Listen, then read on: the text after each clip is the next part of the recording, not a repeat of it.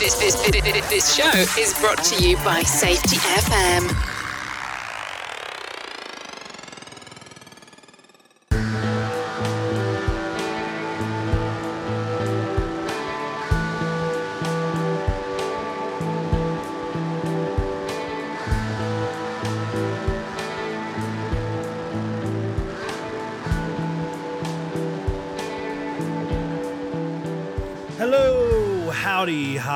Fellow hop nerds, hop enthusiasts, and hop friends. To everybody out there, it is Sam Goodman, the Hop Nerd, coming at you with another episode of the Hop Nerd Podcast. How are you doing today? I hope you're doing great. Before we get started, make sure you head over to the website www.thehopnerd.com Follow along on all social media platforms at The Hop Nerd, except for Twitter, because it's special. It is The Hop Nerd 1. And make sure you send me an email, thehopnerd at gmail.com, or slide into the DMs. I love hearing from you. That's my most favorite part about all this, is getting to connect with you, have these amazing conversations. If you got an idea for a subject you want me to cover, if you have an idea for a guest that you would like for me to have on, yes, that is in the works. That is part of the plan. I would like to have some guests on this thing at some point. I know you you will never grow tired of my wonderful hillbilly accent. I just would like to share with you some others. So, again, let me know. Send me an email, slide into the DMs, let me know what you'd like to see. So, what I wanted to do is kind of get back to the basics a little bit today. Um, and, and really dive into the five hop principles and really explore them around kind of nuts and bolts approaches things that we should see manifest around the five hop principles within our organizations. So, for those in the back of the class, let's have a quick uh, quick refresher on what those are. Uh, error is normal. Blame fixes nothing. Context drives behavior.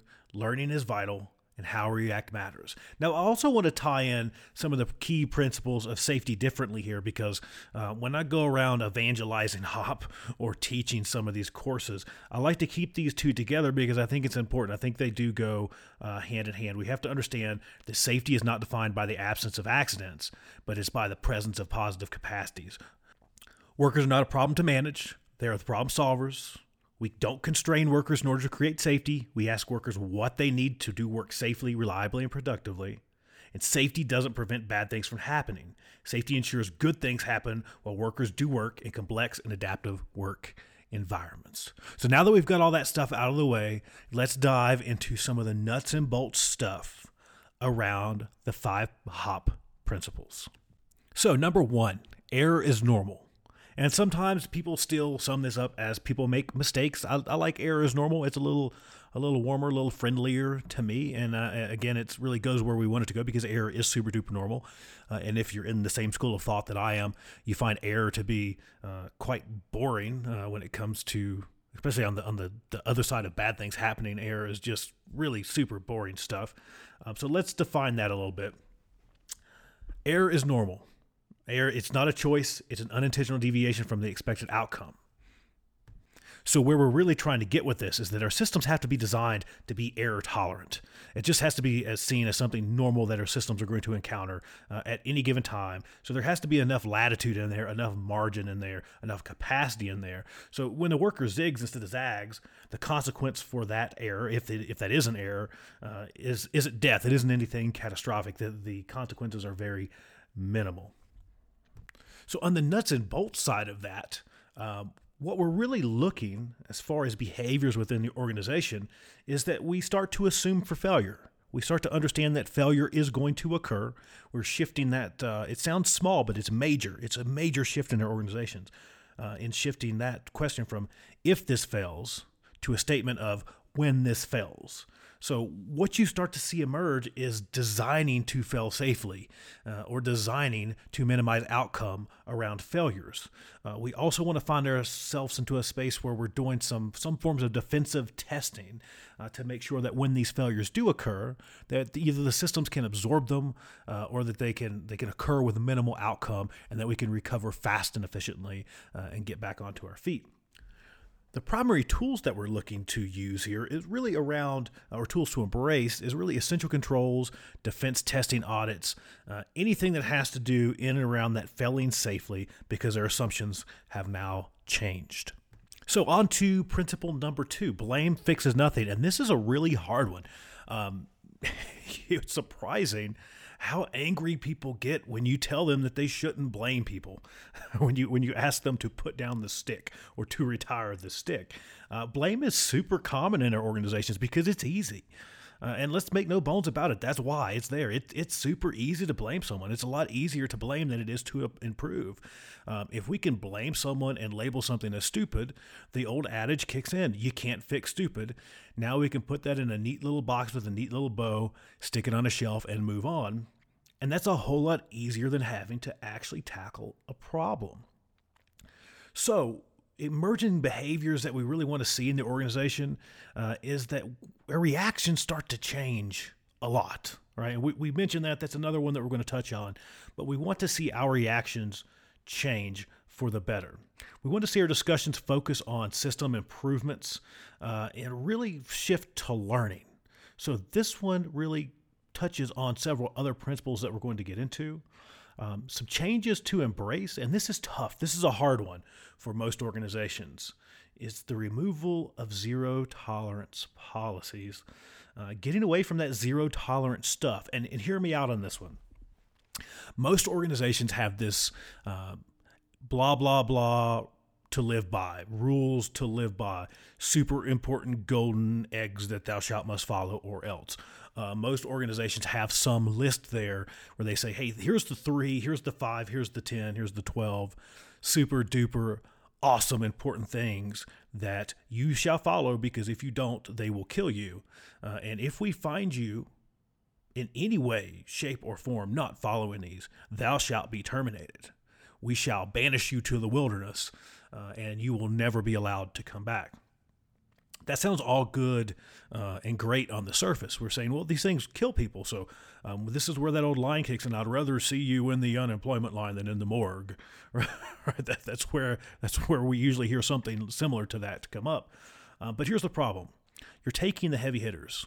You're taking the stuff uh, that not only can kill you, but it, it does kill us very regularly uh, within our industries.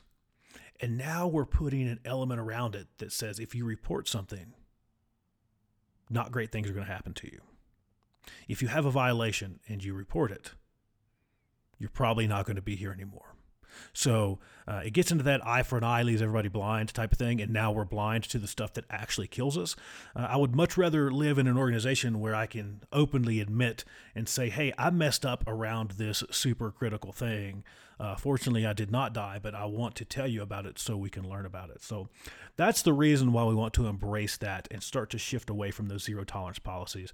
Uh, and uh, in addition to that, they obviously just can't have any context around zero tolerance policies. Um, the difference between self defense and murder is context, right? So, again, I can rant and rant and rant when it comes to things in and around the justice piece uh, of our organizations. But we, we want to look at that. We want to look at rewriting maybe some of our HR, HR policies to, to kind of shift away from blame. Um, biases heavy, bias heavily influences us in the direction of blame. So we want to talk about that. Uh, a great way to start to overcome bias is to start talking about it, start having some sessions on it, just to put it out there in the open, say, hey, we're all biased. Uh, we all have that issue organizationally and individually. So let's talk about that and see how we how we how we move past that. So moving on to number three learning is vital. And that's really the only weapon that we have in this whole thing. Uh, in this whole game of betterment, in this whole game of trying to make things better. Learning is the only tool we have to get there. So we have to maximize that. We have to use it at its full potential, or we're not doing ourselves uh, much good. So, what we're really saying is we want to keep ourselves in a state of continuous learning and improving. And learning has to be deliberate, right? We, ha- we have to make this a deliberate act. So, a really good tool to use that we've mentioned and uh, I will continue to mention uh, is learning teams or just operational learning in general. So, one of those examples is learning teams. That's one of the tools. Um, pre job brief, post job brief, shifting into an understanding that a pre job brief actually is an exercise in pre learning. It's not so much a tool to check boxes and, and, and learn hazards. Sorry, safety dudes, I'm, I'm here myself, right? it, might be helpful in raising our awareness to some hazards, maybe kind of, sort of, who knows. Um, but it's really the the real the real vital piece of this. We can sit down and we can pre-learn, we can plan, we can think things through uh, before we're out there at the coalface trying to do stuff. We can actually think through cause and effect. Conducting listening meetings, um, operational learning observations. Um, seeking out friction points, seeking out operator or practitioner struggle. Um, there's a lot of different ways we can do that, and there's a lot of different names I could just pick out of the air to make up for that. But going out and trying to find the friction points in your organization, if you find inefficiency, if you find friction points, you're going to find some other problems, uh, and that's a really good place to start working on stuff and learning. Um, the operational learning observation piece uh, is super important, and that's where I've seen a lot of organizations start to shift is shifting away from this kind of notion of behavioral based observations um, and going out and revamping and changing programs to see uh, the observed behavior in the field as kind of the bright and shiny that might get your eye. Uh, but they're starting to push their programs into more of a space to where, okay, I see that behavior uh, within this system what part of the system is causing you to behave that way? How do we get into the system fixes? So I think there's a lot of space there to grow, uh, a lot of stuff to explore, and a lot of experimentation to figure out exactly what that piece looks like. And that kind of ties into the next one, which is context drives behavior. Right? People make mistakes. People bend rules. They develop unhealthy norms. We develop habits. All this kind of stuff. It's totally super normal right? And if I break a rule, there's a high probability that you're going to have an issue with the same rule. Um, that context matters and it matters a lot. And the folks that are closest to that work actually understand that context the best. So, some of the behaviors that we want to see emerge in our organizations is seeking to understand local rationale. We want to seek out deviation prone rules and procedures, uh, normalized deviations. We want to find that stuff and focus on improving the systems and the processes instead of trying to fix the individuals. Uh, for so long, we've went down that path, or at least most of our organizations have, where we're so focused on trying to fix the bright and shiny that we mentioned before, which is the obvious, the behavior, uh, but we're really trying to fix a symptom rather than actually getting into the actual sickness and into the actual disease, right? We're just putting band aids on symptoms if we're just coaching and correcting behaviors. We're never getting into the context from which they manifest, from the origin from which they manifest.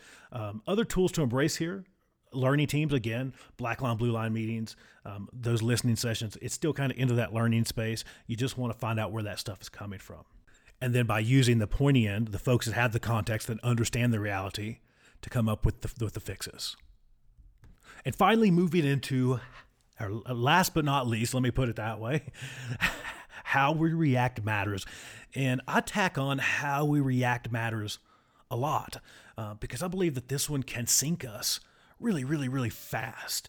Um, the way that our leaders react to failure, it builds or breaks us. Uh, it either helps build trust or it harms trust. There's no middle ground with this. It either helps or it hurts. So, if you're a hop nerd out there or a, a, safety practitioner out there, we're in a position that we have to coach these reactions and help to constrain them. When when the when the big boss says, "Hey, I'm going over to that location right now and I'm going to fix this," that's probably a good opportunity to say, "Hey, that's probably not a great idea for you you to do that. That's not going to have the effect that you want." Um, so that's that's one behavior that we would like to see change. Um, we want to see that our solutions, our local solutions, aren't overridden by our corporate departments or overridden by our higher level leaders. We want to not see that example that I just said, the, the sky is falling example. Um, we want to make sure that our reactions are measured and they're appropriate and they're coming from a place of care and they're absorbed uh, or they're interpreted as being as coming from a place of care when we get down to policy changes, we want to make sure that those are coming from the folks that actually do the work. Back to uh, back to our discussions uh, previously in the cast on procedures and things like that. Uh, that pointy end of the stick, they have all the knowledge. Um, let them build those policy changes if there need to be any policy changes. And here's a shocker for some. Um, our need to react often uh, is driven by our need to have corrective actions, and sometimes events might not require corrective actions. That's that's an answer too. So I think you should evaluate that stuff. You should make sure that what we're doing actually matters, that it actually comes from the folks that have to do the work. Let them come up with those solutions. Uh, and we want to stay in that uh, communicating differently or communication differently space. Um, we want to make sure that we're coming from a place of care, that we're communicating to folks like they're like like our employees are our BFFs. Not that it's uh, not that we're giving them some. We don't want to be giving them some strategic corporate communication, especially when it comes around an event, especially when it comes around something where we probably have a friend or a coworker that's significantly injured, uh, or maybe not even significantly injured, a bump, a bruise, or something. We just want to make sure it's coming from a place of care that we're asking how the employee is doing and on and on and on. I don't want to get too far down into the into the details of that, but some tools that we can really look at is using advisory boards, using communication reviews. Um, before that, that that director, that VP fires off that email, they should have a few people that they run it by. That's probably not in the C-suite right? Before that site manager fires off that email, uh, before that regional whoever, whatever, insert your title here, fires off that email, we should probably let someone review that. Just to make sure it says what they think it actually says, because we've all been there, done that. And we can send out some stuff and have it completely misinterpreted. Back to that saying, and we we mentioned it in our in our hop a minute on communication differently. Um, we're not only responsible for the intent of our communication, but we're responsible for how people receive that, right? How they interpret that as well. So we just want to make sure that we're sending clear messages that we're coming from a place of care. So that was some nuts and bolts stuff. That was running through that. Uh, that went pretty quick. Um, so what do you think? Right, wrong, crazy, somewhere in the middle? Uh, again, I get crazy a lot. I'm cool with that. I, I, I accept my uh, my craziness. Like it, love it, hate it, gotta have it. Let me know thehopnerd at gmail.com. As I mentioned, cruise over to the website, www.thehopnerd.com. Check me out on all those social media platforms at The Hop Nerd. But get a hold of me. That's my favorite part. Send me an email, slide into the DMs. Heck, give me a call, shoot me a text message. I'll take it any way I can get it. Make sure you reach out. Let me know what's going on in your world. Until next time, this is Sam Goodman, The Hop Nerd, signing out. Bye, everybody. Bye.